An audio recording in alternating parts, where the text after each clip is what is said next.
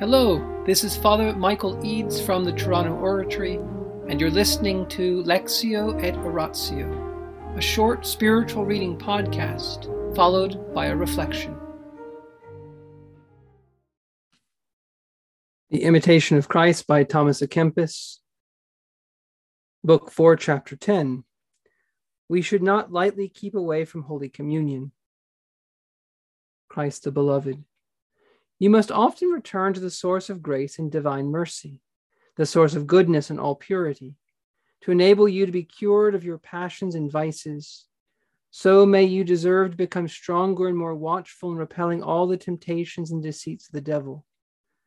That enemy of yours is aware of the great profit and remedy for sin contained in Holy Communion. And so, in every way and on every occasion, he does his utmost to drag faithful and devout souls as far as he is able, away from the holy table, and set up barriers between them and it. There are some people who suffer more grievous assaults from Satan whenever they are making their preparation for Holy Communion. As it is written in the book of Job, the evil spirit comes among the children of God to trouble them with his usual wicked devices, or make them over fearful and confused. His aim is to lessen their love or to attack and destroy their faith, so that they will give up communion altogether or come to it with little fervor. But you must not mind his wiles and his imaginations of evil, however filthy and horrible, fling all those foul pictures of his back at his own head. Treat the wretch with scorn and derision. Do not let his assaults or the disturbances he arouses in you make you refrain from going to communion. What often sets up a barrier is an unreasonable worrying about your feelings of devotion and tormenting thoughts about going to confession. Act on the advice of those who are versed in such things and lay aside your troubling thoughts and scruples. They are a bar to the grace of God and ruin your devotion.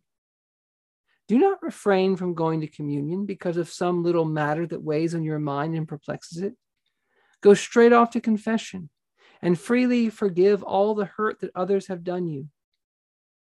Should you happen to have done a bad turn to someone else, humbly beg pardon, and God will freely grant you forgiveness. What is the point of delaying confession or putting off Holy Communion? Cleanse yourself at once Spit out the poison. Make haste to take the antidote, and you will feel better than if you had long delayed to do so. Put off communion today for some reason or other, and tomorrow something worse may go happen to you. Go on like that, and you may be debarred from communion for a long while, growing ever less fit to receive it. As soon as you can, Shake yourself free of the torpor that weighs on you now. There's not much point in suffering long torments or going about for ages in a state of distress and keeping away from the sacraments because of the difficulties that crop up daily. No, on the contrary, deferring communion for a long time is extremely harmful. It usually brings about general spiritual stagnation. It is a sad fact that some people, lacking in fervor and self control, are only too glad to find excuses for putting off their confession.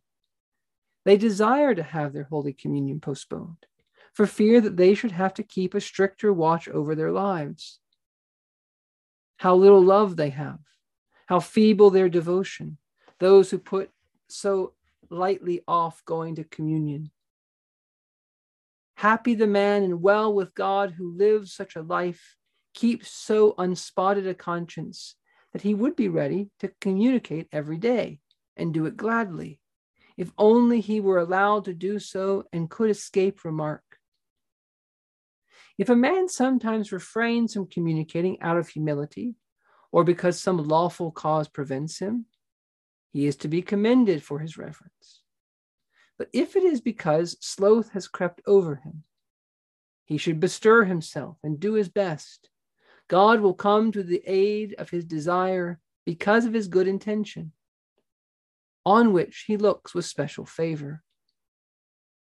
When a man is lawfully prevented from communicating, he still keeps his good will, his devout resolve to receive the sacrament, and thus he will not be deprived of the benefits it brings. It is within the power of any devout person, no matter the day or the hour, to approach Christ in spiritual communion with none to say him nay, and his soul will profit thereby. All the same, you ought on fixed days and definite times to receive the body of the Redeemer sacramentally, with loving reverence, seeking the praise and honor of God rather than your own comfort. Every time you mystically communicate and are given that unseen refreshment, you devoutly recall the mystery of Christ's incarnation and passion. Your hearts are kindled with the fire of his love.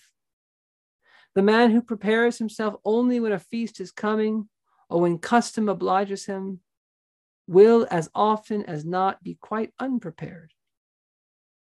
Happy the man who every time he says Mass or goes to communion offers himself wholly to the Lord. When saying Mass, he be neither too long about it nor too hurried. Keep to the good balance between the two, struck by those with whom you are living.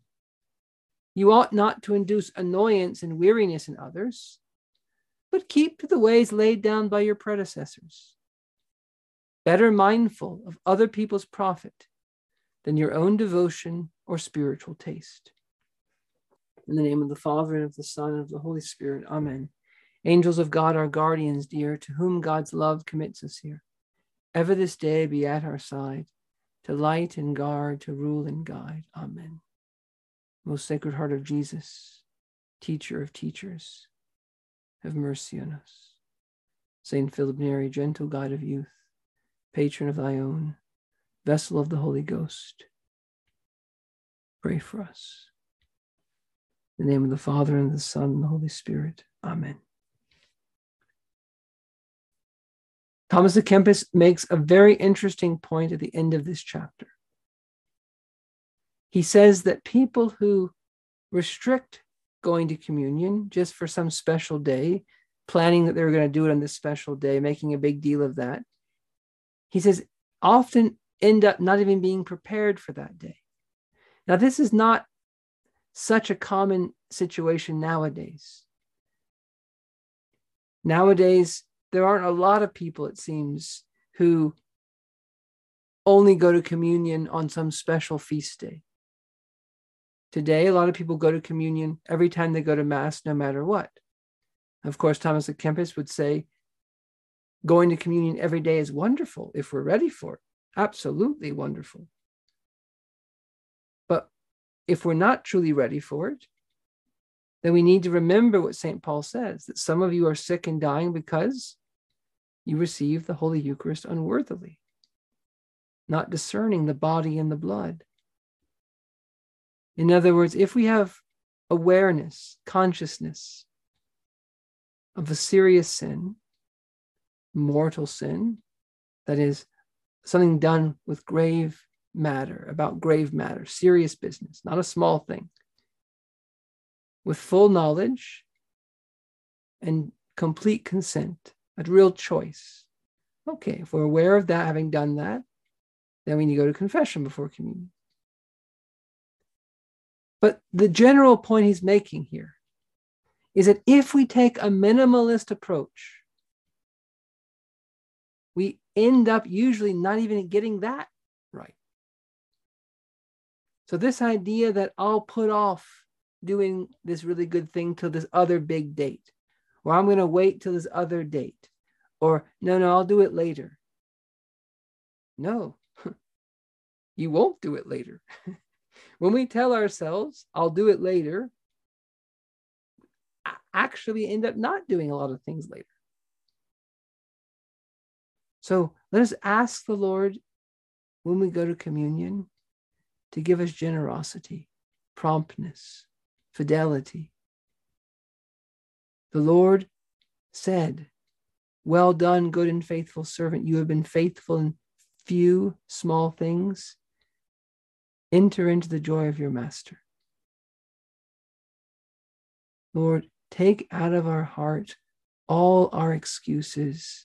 Take out of our heart all our rationalizations. Take out of our heart all the ways we deceive ourselves. Above all, all the ways we keep ourselves from more devout communions. In the name of the Father, and the Son, and the Holy Spirit. Amen.